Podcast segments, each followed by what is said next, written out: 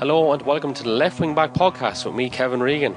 In this first ever series, we bring you a show called My Time in the Geansaí. Here we look at the careers of many well known former footballers and hurlers who soldiered with Carlow, but also taking in some of their fondest memories from the club game, as well as deep personal stories. My first ever guest on the podcast is a man who enjoyed Leinster's success with his club. He captained the Carlow footballers. He's a funeral undertaker by day, and by night his bar and yard has played host to some of the most memorable nights after Carlow matches. It gives me great pleasure to welcome Mark Carpenter on the show. I do hope you'll enjoy. Mark, um, some, some great times, I suppose, both with the with the county and with the club. Um, the fondest memories you have, I suppose, are probably the Leinster success with the Blues. I would take it. Yeah, so I suppose um, the age we're at and to, to win something that big for a small club, uh, probably as regards success wise, is probably the biggest thing we had done. Um, and it was a great togetherness from a, a, group of players all at the one age. So it was really all friends, really enjoyable. Um, really, really, really good times and really close sort of group of players and within the club, small numbers and um, really, really enjoyable now uh, for for the short time we had. Of course, when you're that age, I think it's going to be like that all the time, but it's not always the case in small clubs. We, we had our, our four or five years at the top and then took a sort of drastic decline over the next four or five years. But it was definitely the, the few years we were there was brilliant. Yeah, so that was an interesting Leinster run as well. Bearing in mind the Blues were an intermediate club in '96. I think he beat MLR in in '97 and then come up and won three seniors. So uh, the run that led to the final against Na Fianna wasn't the most pleasant of runs either. I, I recall a seven point deficit against Dicksboro of Kilkenny in the first round of Leinster. Is that right? That's right, yeah. In uh, what I can only describe as probably the worst weather ever played at football match in a gale force wind and uh, waterlogged pitch, torrential rain, um, seven points down at half time, playing against the breeze. Um, I can actually remember how cold it was that day. That I actually had no interest in even playing football. It was just that bad. But uh, I think Pag having a kick and freeze got us back into it that day. And I think we, we ended up getting out of it in the end. But uh, it was really, really just a dogfight. If you fell on the ground, you just slid for five meters there's no way the match should have even been played. But uh, it was just a start. It was it's like one of the, the games. It was just the start of a little roll we started to get on, um, and you just got used to winning then at that level. Um, but it definitely Dicksboro made it hard for us. So then subsequently you had a difficult enough task as well in overcoming Coralstown Kinnegad and an absolute thriller in the semi-final against Moorefield, 12, point, 12 points to 11 in the end. What happened was um, against Kinnegad the first day it, it ended up, uh, I think we played in, um, I think it was a draw the first day, no, could be mistaken, but um, we, we ended up playing up in Kinnegad and it went extra time. And I remember Andrew Corden had to leave, I think he had to leave early. His brother's wedding was somewhere in a foreign. He had to catch a flight, so he had a helicopter waiting for him, but he wouldn't leave until the match was over. Um, so that sort of thing. We, we had so short. We, we were literally, I suppose, about 17 or 18 fellas that were pushing for the, the start of 15, and you couldn't really afford to lose. I mean, so you had this helicopter waiting at the side of the pitch. Um, we got into extra time, got sent off in, in extra time, um, and subsequently missed the next two matches, which was our semi final and the final which was sort of, I think I got sent off three times in my career. First time was I missed the Leinster semi final and final. The second time was against Dublin in the O'Byrne Cup, and we drew with them. I missed a replay. And the third time was the first match I got back after that. Um, I got suspended again, but it doubled because I had been sent off and I missed the whole the whole year. So I just I always take with me is three three times I got sent off. They cost me more football and the, the biggest games I could have played in um, it was a good lesson to learn. Wow, that's that's actually incredible. I I wasn't aware of that at all. It's a little bit before my time, of course. I was probably only six or seven um, when this was all when this was all happening. I don't want to make you feel too old or anything, but um, yeah. did, did you feel at the time what was the red card? Was was there any hope of getting getting away with it at all, getting off? No, a little bit of like the, the ball was in play, it's a little bit of argy bargy, and um, he sort of hit a fella a bit of a, a dunt and we're going for the ball and he drew out and hit me and the, the umpire called the referee he got sent off the umpire called in and said that I had initiated it so I got sent off as well and at that stage like there was we weren't going to get it overturned so Um, I ended up missing the two biggest games for the club. Well, two of the three biggest games of the club because, luckily enough, I was back to the All Ireland semi final. Um, but it was tough watching them from the sideline. I can I can only imagine. I mean, it's it's huge. It's not too often car clubs do it. Og, of course, kind of um, laid the foundations for this. Did, did their success give you a bit of belief, even though you're obviously big rivals? Well, I think I, I suppose when you look at, we were so young. Like we we were in a when we were in that All Ireland semi final. There was eleven of us won an under twenty one championship in Carlow that started in the um, All Ireland semi final. So we were all 19, 20 years of age um, and we had grown up always being O'Hanlon's, always being the smaller club in town. Like there was success up the road. It was always sort of, you know, there was definitely, we'd look up the road and say we'd love a bit of that. Um, and there would have been a tradition in the club of winning championships now, would have been 30 years before, and there would have been great tradition in O'Hanlon's up until the 60s. Um, and that always, I suppose, drive on youngsters and listening to, I suppose, the tradition in the club and there was always that thing is yeah we, we had a we had a goal in mind when we were younger and that was to win the championship and beat Eire Og. Aero were five time Leinster champions so possibly could have been pie in the sky but we got lucky enough we had a really good team.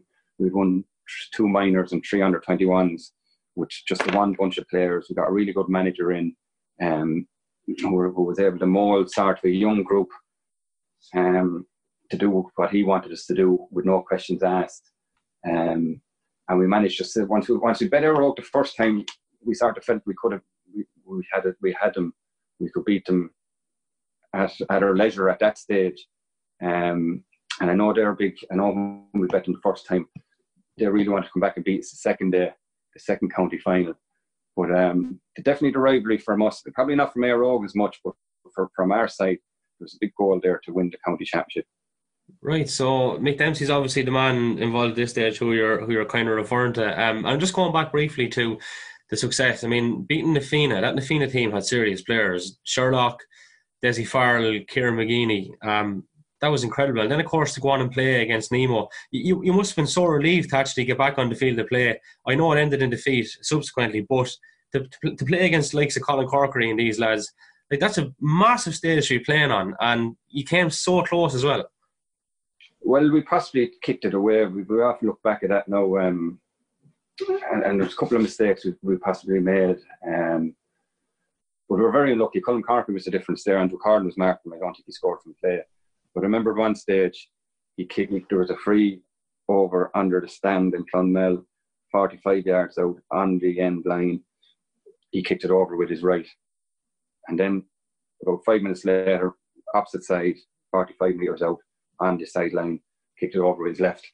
I think he kicked seven or eight frees over that day. Like he was just outstanding. Um, but that was that was really the difference. Yeah, an incredible player. But Andrew Carden equally, Lord rest him, was was an incredible player. Talk to me about him. I mean, he's lauded as possibly one of the best fullbacks that Carlow ever had, and, and was taken so young. Yeah, well, the thing about Andrew, Andrew was Andrew has a year older than us, but he might as well have been in his mid twenties or late twenties. He was so mature for his age. Um, I suppose in your 19, 20, your your sort of social life and you're not as concentrated on football. You are when you're in the field, but maybe you have outside influences. But Andrew was completely um, football orientated. All he would ask is how he could get better at what he did he had all the attributes. He was tall, strong, fast, and um, like he was outstanding. Now, when he was 20 years of age, he was getting called up to Leinster panels. Um, like I would have classed him probably in top three or four fullbacks in his early 20s um, in the country. Um, he was just outstanding. He was outstanding and just a great um, mentality. Just be, you know, when you maybe get into your mid 20s, you, you really take it serious and you're, you're looking to try to improve like he was doing that from the start. Um, and I, I've never really seen anyone get the better of him in training iron matches. He was just that good. Yeah, and uh, a gap that Carlow kind of failed to to close for so many years as well. Um, like I suppose from your own point of view, then just moving on on from that with with the county and stuff like that, there was a kind of a strange transition when you won Leinster in that I think only a couple of you guys went back. There was a bit of an issue with Pat Rowe. Kind of thought it was about what what story was there. With Pat Rowe, I, I can't I can't remember an issue with Pat. There was something about a letter going out anyway, and I think yourself and one other player was the only two that were kind of let back before a championship game, and I think there was some sort of a big mix up, and a few of the, the Blues lads didn't end up playing championship for a little while. Yeah, no, a few of the Blues lads would be, um, they wouldn't have been big into playing county. They were more interested in the club.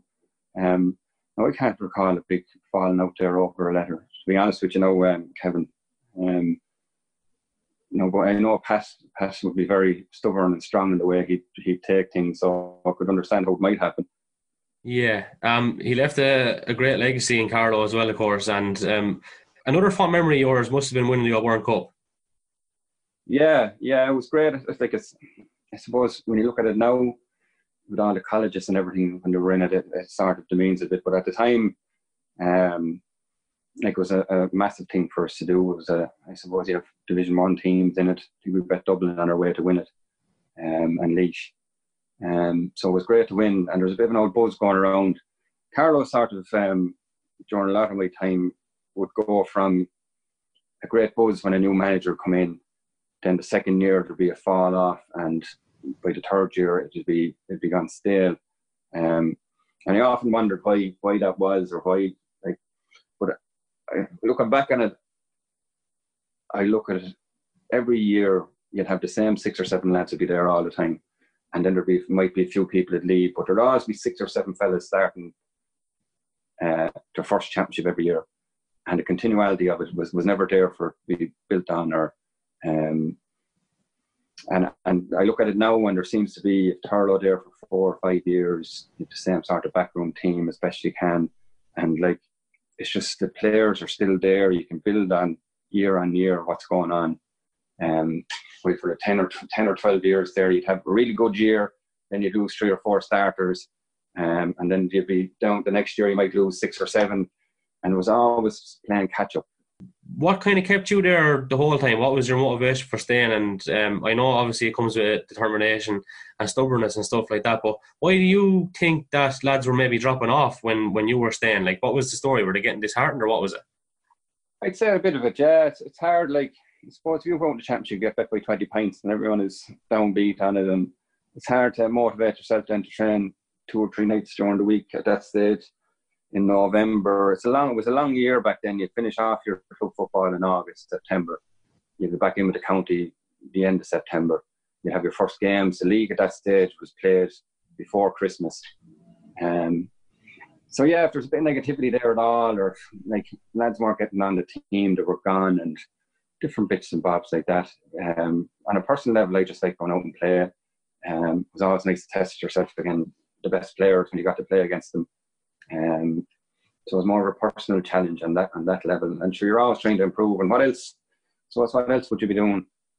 Um, like it was great to be out and with people your same age, kicking around the ball, enjoying yourself, um, having a couple of drinks in the social aspect of it. So um, I had never never dawned on me to until I suppose I started having until I got married and had kids, and you have different responsibilities, and then it becomes a time constraint. Um, but I enjoyed every minute of it now, I have to say. And kicking the winner against Offaly in all 05, is that is that possibly your, your favourite moment? It would have been, yeah, because it was um it was, it was a great performance by everybody. It was like it was we weren't really expected to go into that game to win it. Um, and just everything clicked on the day. It was a big crowd. It was a lovely day. Um, and like it was just it was nice to get a win. We were five pints up or four pints up with a couple of minutes left, and we get away a goal and a couple of pints and luckily enough, we just managed to get get the last kick at the end. But um, yeah, like all them defeats that you go through, and the hardship maybe you might have a bad year and things aren't going right.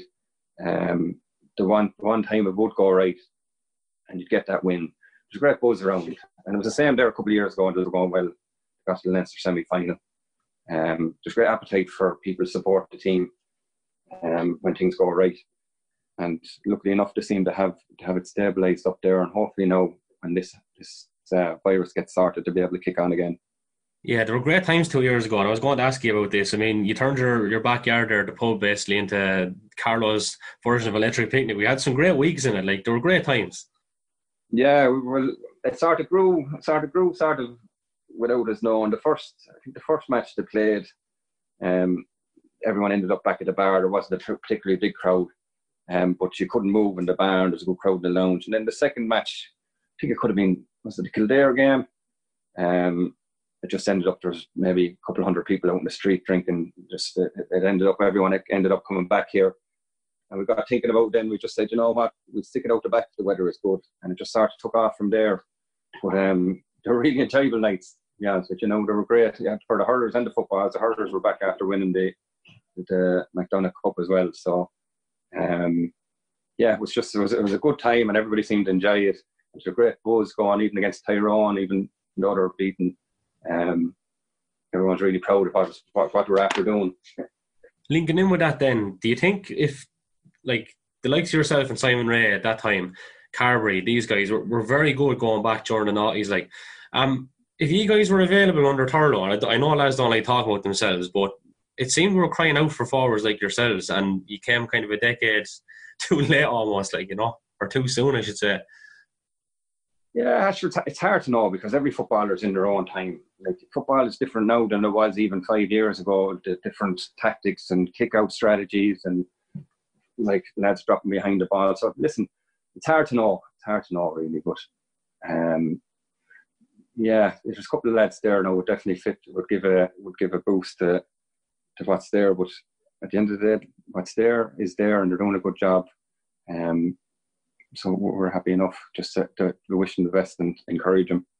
You're still playing you're come up again then Blankets now at the moment. I mean, the change in the game from when you started to now must be unreal. And you're still coping fairly well with it. You're kicking a few points off the bench when you come on for the Blues and, and the few games that you're playing like. Yeah, there's listen. There's a there's a big change in in the way it's played, um, and I think the more time teams put into it, the more the more it's going to change. Because teams are more prepared, and um, like I suppose I go back to when I first started.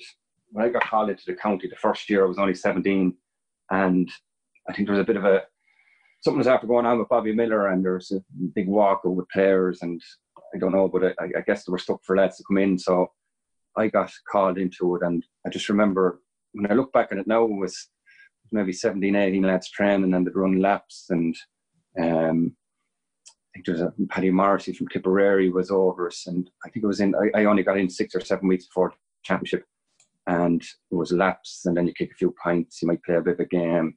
Then one week, Paddy Morrissey wasn't there, and nobody knew where he was, and then he came back and said he had informed the county board. So it was all very, it wasn't very well organised, and every like then you get in a manager and it, it had improved, but it was all 15 on 15 and kick the ball out long. Um, and I guess when Tyrone and them started coming in, now it was a little different in the club. When we were going well in the club, we were always coached as, as half forwards. We always got back behind the ball. So there was a little bit of it in club level um, with Mick Dempsey at that time was work great and get behind the ball. And that was maybe the first, when you look back on it now, you might say that was the start of this thing of getting bodies behind the ball and outworking teams. Um, but now you go into it and you have different formations and you have letting the like zonal marking or following the man. You have your kick out, making space and getting your pockets to get the ball into, um, and you're going into your then set plays and all different. But there's there's so much more in it, and at times you'd often wonder when it gets that far, is enjoyment gone over it?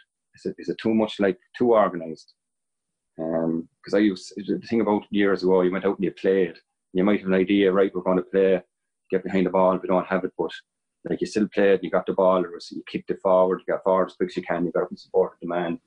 Um, but I don't know. I know it's, it's sometimes you feel like there's a little bit of a, enjoyment has gone over. You have to hand pass and not kick it. It's about retention of the ball. And so yeah, there's a lot, a lot of changes on it. Um, in, in terms of county stuff, you you mentioned there you, you come on the scene when you're only 17 or 18. I don't want to shame you now with your age again, but that's obviously 96 or 97. That's a long time ago. Like 97, yeah, I think it was 97. Right, so you've seen a lot of managers come and go in your time, and um, on the podcast, I would have been talking to Simon Rea and Paul Kelly about a couple of things that happened up and down. Obviously, um, Mixer Condon's departure come up on it once or twice. But in terms of the, the best guys you, you kind of played under, Liam Hayes made you captain in 06. He seemed like a very interesting guy. I was talking to Paul Kelly about him, and you obviously got on well. You were his captain. Yeah, I had great time for for Liam. Um, I'd always thought he was a he was a player's manager, so he was always looking out for us, always making sure things were right. Um, I remember one of the first things, one of the first years he was there, first year he was there, um, some gear arrived in, and he just took he t- took it out, said, "Look at this, it's not it's not appropriate," and he sent it all back. Um, just little things like that just made you feel. Um, I feel at the time that playing for Carlow was something to be proud of, and it sort of built up the players a bit, um, and and sort of to convince us that we could do more than what we were doing. Um, and you got a good response the first year, um, and I think the second year he um, wasn't as good, but I, I, think he was he was very busy. He had a couple of publications up in Dublin. Um, like he was a busy man, a successful man. Um, but as a manager and as a person, I found him very, very likable, um, very easy to work with, and uh, it was probably one of the, one of the better managers we had during the years. Who would have been the best then if it was to put you on the spot? Well, Mick Dempsey because he was just a different. He just he, he got something out of us that I don't think anyone else would have would have got out of us, and he had a very good way of manipulating your thought into getting you to do stuff you might not do um, with, without it. You know, he had a very good way to motivate players different ways. He knew the fella to say, "Cheers, you're a great lad," and he knew the fella to bollock. Um, like he wasn't one size fits all. I just found him very good in that respect. And I think you can probably see that when he left O'Hanlon's, he went he went to Kilkenny and was involved with them for years. Like there's, and you can definitely see an imprint on the Kilkenny senior hurlers that were successful that time. Um, just the way he had him playing, how hungry they were for um, for the ball and for work. Um, I just found him excellent now. Good stuff. And um, before I bring you on to the curveball, which is obviously to pick your best 15, in which you have to include yourself, I have to ask you one thing. So you've obviously got the pub there, and you're obviously undertakers as well. So how did Mark Carpenter manage doing a funeral and then going out playing a big game maybe a few hours later? How do you not let that in on you? Because obviously it's a morbid enough game. Yeah, but sure. Listen, I suppose when you're brought up in it, when you're brought up, no, I was very lucky. My mother and people helping her out, all the staff were like very good um, to facilitate the effort that went in. Uh, there's plenty of times you might play a big championship game and you'd be running straight home, hop in the shower, throw on the suit, and go straight back out to do a funeral. Um, but like that's just listen, that's when you're a funeral director, that's just you get used to it. Your time isn't your own sometimes, and um, I was lucky enough I was able to get some days to go play the matches. Um, would I be able to get now? I wouldn't think so, but um, at the time I was I was lucky enough. My mother was was looking after things, that, and uh, the staff were helping out, so it was brilliant. And even psychologically, so you just look at it as a job the same as anything else. You get on with it and go play your football, no different to a plumber or a builder or anyone. Uh, it's it's a little bit different because there's a level of care that has to be done. Um, there's a level of care definitely has to be there, and a level of trust that you're looking after somebody and, and, a, and a, some a loved one on a very personal level. Um, and and like again, I was lucky enough. My mother was heavily involved a lot of the time while I was playing. Coming near the end, it had become a bit of an issue as well. Um, you get a phone call, you can't go training, stuff like that. But at, at the time when I was in my twenties, I was lucky enough. There wasn't that much of a clash there, and if there was, there was always a, a way out of it. But um, even apart from the clashes, Mark, I just find it really interesting that you're able to block out what you're looking at on a daily basis, which is not nice. Let's be honest about, it, and you're able to go play football and still deliver on the field of play. Well, I suppose people often look at my job and they say it's it's a it's a very hard and, and demanding job. But I, I wouldn't look at that way. What I do is quite re- I find rewarding because you're actually looking after people at a, a very delicate time, and people appreciate it. Um, the job you do, people really appreciate when you look after somebody for them, and in that respect, I find it very rewarding. So I wouldn't look at it as, as switching on or switching off. It's sort of you have a service to provide and you want to you want to do it more than any other service. You want to make sure it goes as easily and makes it a very difficult time as easy for people as you can. So like that's that's where I come at it for the, the actual grieving part of it. Like someone's grief is very personal to them, and like my job is just to try to make it easier. So as regards turning on or off, I, I, I didn't find it hard at the time. Um, I'd never really came into my head to even think of it in that way, but um, I, I, wouldn't consider this just being a job. It's some, definitely anyone, anyone who's in the business would definitely look at it different than that. Um, but I, I, never had a problem with it, with going to play a match and then having work before yeah. or after. Yeah, that's that's interesting because like um you know you, you've got to keep positive and keep the attitude right. So it's uh it's not it's not an easy thing. Like so, I'd have to I'd have to definitely compliment you compliment you on that one. I don't know if it's something I could do because if you're surrounded maybe by kind of sadness and then you got to pick yourself up and play football, I would probably find that difficult on a personal level. But sure, look, like everything, you developed it over time and um, understood it and, and just got on with it, I suppose. Yeah, yeah. No, listen, if there, quite possibly if there was a game that you, you really wanted to prepare hard for, like you might you might look to try like if you were playing up in Croke Park or away in a championship match, you wouldn't be in a position to be in work before it. I can't really remember there being any big clash. I, I can often remember after matches having to having to go on to do a funeral, but um, I can't remember any time it, it, it impaired preparation or, or getting your head in the, the right space before a game. Um, so yeah, I never I never found it a problem really. There's stuff more poverty on it, right? So um, I'll, I'll bring it on to something that probably has given you a headache the last few days when I've been tracking you down for this podcast, and that's to pick your best 15. It can be anyone, it can be a club, county, provincial, of course, but you played in 2008, I think, and maybe a couple more occasions, and schools, the whole works, but you've got to put yourself on it. Lads absolutely hate that, but I love it. so come here, tell me, what's the story? Well, I went through. I went through it, and again, yeah, I found I found it hard who to put in, who not to put in. Um, so I sort of decided not to put in anyone that was still playing football. I, I was trying to keep it to fellas I played with who weren't playing anymore. So um, uh, I don't know if that's the right or wrong way to do it, but I thought uh, there is no wrong way to do it. That's the best thing about it. Yeah.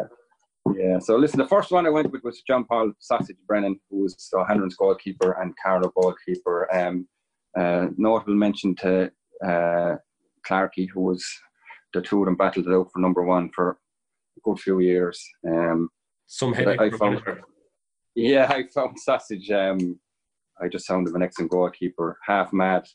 Um, as all well, not all, because Clark was quite level-headed. I think that's why Sausage was just seemed to get the nod ahead of him. He was he was just that little bit madder, um, but he had a great kick out.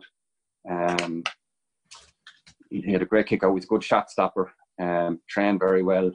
Uh, he tried a short kick out probably before was too um, it was the, the, the way it is now, but uh, and got caught a good few times it. But I always I always found him he was the best keeper I had played with anyway. Um, and then I moved into the, the full back line, and straight away the first two names popped into my head was Andrew Corden as full back. We spoke about him earlier. Um, and then in the corner was Brian Farrell from PAL, who again was an excellent cornerback, um, right up there, some of the best in the country, I would think. Um, absolute nightmare to mark and train Iron club matches. Uh, take your life uh, if you could, which is a good thing to have the cornerback. Um, and then the other corner, I was sort of, I was having trouble trying to figure it. And, and first name came into my head was Brendan Hayden. Now, Brendan would have been coming near the first game I played was against Westmeath. It was just the week after my 18th birthday. And I remember Brendan pulling me to one side. Just one of these memories I always have of, in my head. And never forget Brendan pulling me to one side. I had, hadn't met Brendan before. Only a few times we were training. I said, this is going to be the quickest game we ever played. Um, just get into it, get into it quick. Now, I always appreciate that from Brendan. Um, but I, I, I, in the end went for Niall English, the club cornerback, just for the, the simple fact he never played with the county, but he was a great club cornerback. And he's just the sort of fella you want to go over the white line with. He'd absolutely go through a wall for, for the ball. Um, great fella in the dressing room. Um, really good at getting lads going, hard as nails.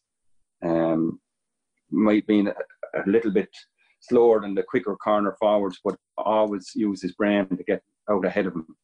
Um, so I have him in the other corner. Still fit as a fiddle as well. Open collection. Yeah, he actually looks fitter now than he did um, when he's playing. I think he's running, he's running on a treadmill up in the house, um, and he's out. He's out with the kids in Saint in Saint Evans up in uh, up in top of collection there. So he, he we were trying to get him back to play junior a couple of years ago, but uh, no go. I wouldn't like to be marking him in the junior C game. That's all I would say. Definitely not. and then I moved into the half back line. Um, I put John Hayden in one half back and Breffney Hannon the other half back. Uh, John, same as Niall, hardy bit of stuff, good with the ball, level headed, um, just a hardy, hardy snipe. Wouldn't wouldn't back down from anything. And Breffney the same, big lump of fella, good trainer, good use of the ball, and just uh, uh, just an all rounder in fairness. And then centre back, I'm sort of a toss up between Joe Byrne and Sean Kavanagh. I'll give it to Sean in the end because uh, he, he just gave so many good years to um, the county. Again, he probably one of the I feel like I've started in two generations. First generation, like a Brendan Head and Willie Quinn and Sean Kavanagh, Johnny Nevin, and then we came into our own the group of players from my age, like myself, Brian Farrell, Joe Byrne, Brian Kelly, uh, Sausage, Barry English. Like that was then was a sort of our our team or our time, as I say, when you're in your mid twenties.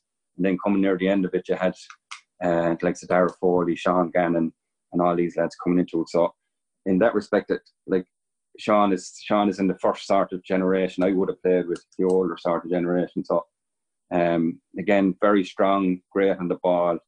Um, just a quiet fella, but just always got the work done. So I, I, I put him in there centre back. Um, and then we move into the midfield, and Thomas Walsh was the first first name came to came to my mind. Um, just a very strong player, very very quick, um, very good carrier of the ball. Just you couldn't get it off him, and um, he was just a lad. If you could get the ball to, you knew he was going to open up space.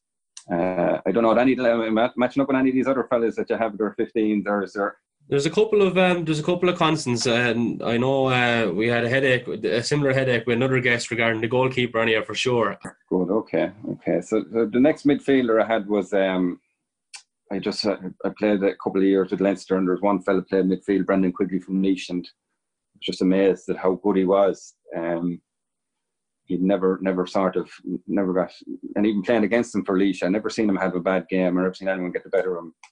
Um, just a big, big lump of a fella, very athletic, tall, good, good on the ball, and a good set of hands. So I put him in in the other um, midfield position. Um, then moving into the forwards, I put Pat Hickey uh, half forward, uh, Johnny Nevin the other half forward. He's Johnny, I suppose, was a bit of a legend when we came into the team.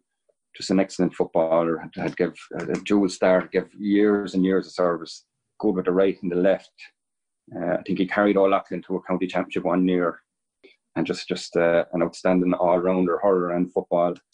Pat Hickey just sort of Mr. Consistent, quiet, but just uh, hard working, hard worker and good on the ball, good for taking a couple of scores.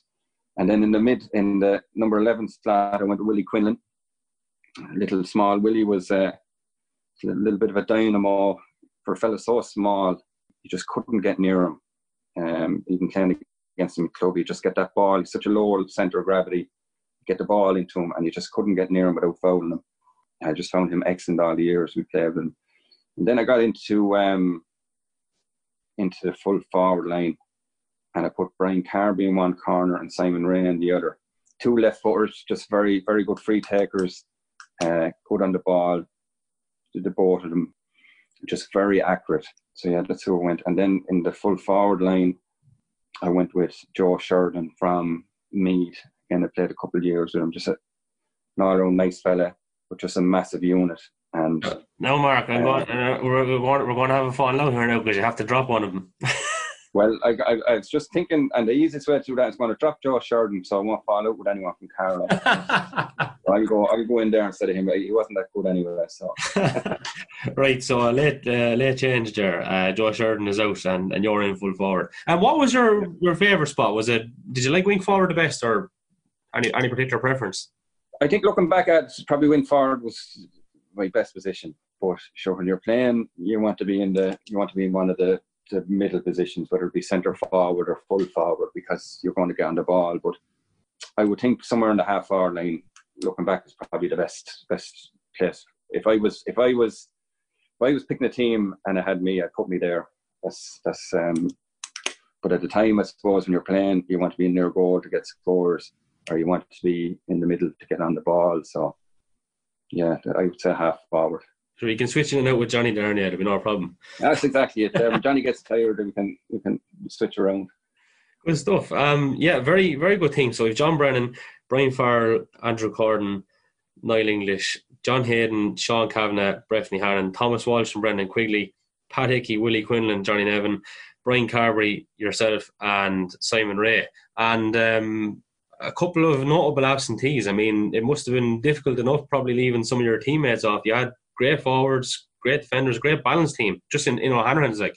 Oh, def- definitely had a, a, a great, real well balanced team. But I suppose when I was picking it, I was sort of looking at the county side of it um, as much as I could, you know. So, um, but Anthony Kavanagh definitely would be be up there, one of the best full forwards in the county. Um, Pat Kavanagh the same. Brian Walk was always good for a goal. Harry English as well, very unlucky not to get it, get it, get onto it. Um, Alan Bowe as well in the midfield. We, we were lucky. We were very balanced and uh, we were very committed and we were fierce, hard working, and that's a credit to Mick Dempsey, really. Right. Before I let you go, what's the next step for Mark Carpenter when COVID nineteen finally goes away? Will we see you playing another season with the Blues? Um, and if not, you've already ventured into coaching. You actually coached me in two thousand and seven, Mark. I don't know if you remember. No, I probably didn't leave much of an impression on you. I'm asking questions now, and you're still playing football, so that'll tell that story. I don't know whether you were a bad coach or a shy player. I reckon Where it's latter. uh, Kevin? Where was that, Kevin? Uh, yeah, under under sixteen county 07. Um, Oh, with Dara Foley's team, was it? that's right. Yeah, it was good fun actually for Yeah. a few weeks. Yeah, yeah. Yeah, there was a good there was a good bunch of lads there. A lot of them fellas. Uh, I think Shane Redmond was on that as well, was he? And Redmond was actually a Um, couple of years older, so um, yeah, Redmond would have been minor in 07. We were under 16. right, yeah, might have been, might have been. Um, But you had, in in actual fact, Mark, there's, uh, this is not a dig anything, but a lot of lads, I'm not, uh, as as per a lot of underage county teams, there's a lot of lads I think not even playing football, and that's a kind of a trend across Ireland, really, isn't it? yeah. Yeah, well, I, I put it back the other way. Um, like I didn't get on the minor team in 97, 98 the year I went into seniors, and five, five or six weeks later I played senior football. So I suppose if you looked at the way they have it set up there now, they've put in a lot of work, and there seems the the underage structure is in a lot better place than it was, I suppose, back when I was coming through.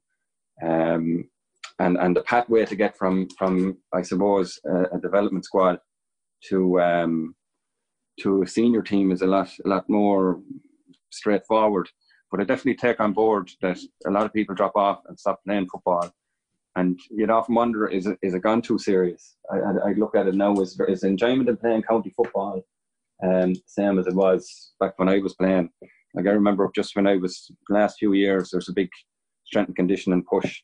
Um, and like you fellas out five, six nights a week, maybe they might have an away game, they're gone Saturday evening, stay overnight, come back on Sunday, and they're back out in the field on a Monday or Tuesday. Like it's tough going, it's tough going, and even at club level now, it's it's like the amount of the amount of work that you have to put in to be successful. You wonder is it nearly too serious for, for a lot of people. I, I played a year junior football three or four years ago. We won a junior B league or something. Sure, it was as good as winning an All Ireland for for everyone on the team. You know. Yeah, and the enjoyment is the is the is the most important thing, as you rightly said. I suppose winning the championship with the Blues last year was was, was great for you. And there's another thing actually, just before I let you go, I should have mentioned the Old Leighlin County Final in, in all three. Um, I think it's fair to say you were probably a little bit below par the first day. Conditions were poor enough as well, but the second day you put on, I think you got man of the match the second day when you won the replay. Is that right? Could have. I think the first day was a five. Was a five on or Four on or something? five on, something really. something. Oh, but it was Yeah. absolutely a terrible match. Now, when we should have lost that game, um, I think Sausage, um, Sausage Brendan, the goal, caught two balls over the crossbar for a fella who's only five foot six or seven. He had a leap on him and he caught a couple of balls over. I think he could have kicked over a 45 as well. I'm not too sure, but um, yeah, we, we started, it was one of them finals. We went out and we didn't perform. And then you're sort of saying to yourself, we're after letting ourselves down here and we, we need to correct it in the replay. And I think we, we won we won sort of. but I can't really remember winning the Ari, but I can't remember what margin. But I think once once we could correct our performance after the first day, we were confident we would, we would win, but we were, we were fierce lucky to, to get out of that county final. Yeah, and you had the man of the match award, which uh, do you think they've kind of forgotten about that, or have you? Are you, only, are you, are you trying to be modest here with me now, or what's going on? No, honestly, as I've said to you before, I started to stop going going up between work and everything else. Your time, your time sort of and, and you stop stop going up to matches as as regular as you used to. Um, but yeah, there'd be I, I, I, couldn't tell you now. Possibly did get man of the match, and I'm not sure. I couldn't I couldn't um, um, I can remember the, the two county finals against the Rogue a lot better because um, there was just big crowds at and there was a big buzz um, and there was a big a lot of pressure on us. Um, we put we put it on ourselves, I suppose. But uh, Old Leighlin one, I can I can't um, I wouldn't be I wouldn't have as, as clear a memory of. Um, rumor has it as well you left Cormac McCarthy out of your team because he hit you nothing in the off I final well, I blame, I blame the referee for that. Now we had no control over it. You know? but yeah, we were unlucky. We were unlucky in that year. That was um, that was the last year we made a big challenge for it. Um, we won every game. We won every game um, that year, by the county final by a pint. But yeah, that's the way that's the way it goes because you get you, like you don't realise it's small clubs. You get a small little window where you might have a good team, and you have to you have to get uh, get as much as you can over. And in fairness, you have to give it to Old Leighlin in that respect. They squeeze out a few county finals wins uh, from a small sort of club, similar to ourselves, I suppose. Yeah, so you have to start to make hay when the sun shines, and, and we were lucky enough. We got four championships in five years in the Leinster. Um, but then again, it could be another 20, 30 years before we see the legs of it again. Good stuff. Well, listen, you've um, a nice little resume going on there, and you have a lot of medals and a lot of awards, and you had great times in the in the jersey, I suppose, with the county, and, and hopefully some more to come with the clubs. As you, a pleasure to have you on the show, and uh, thanks for joining us. All right. Thanks, Kevin. Fair play. Cheers. Thank you for listening. We have another great show lined up for you next Monday. Don't forget to subscribe to the podcast and check us out on social media. Until next time, take care.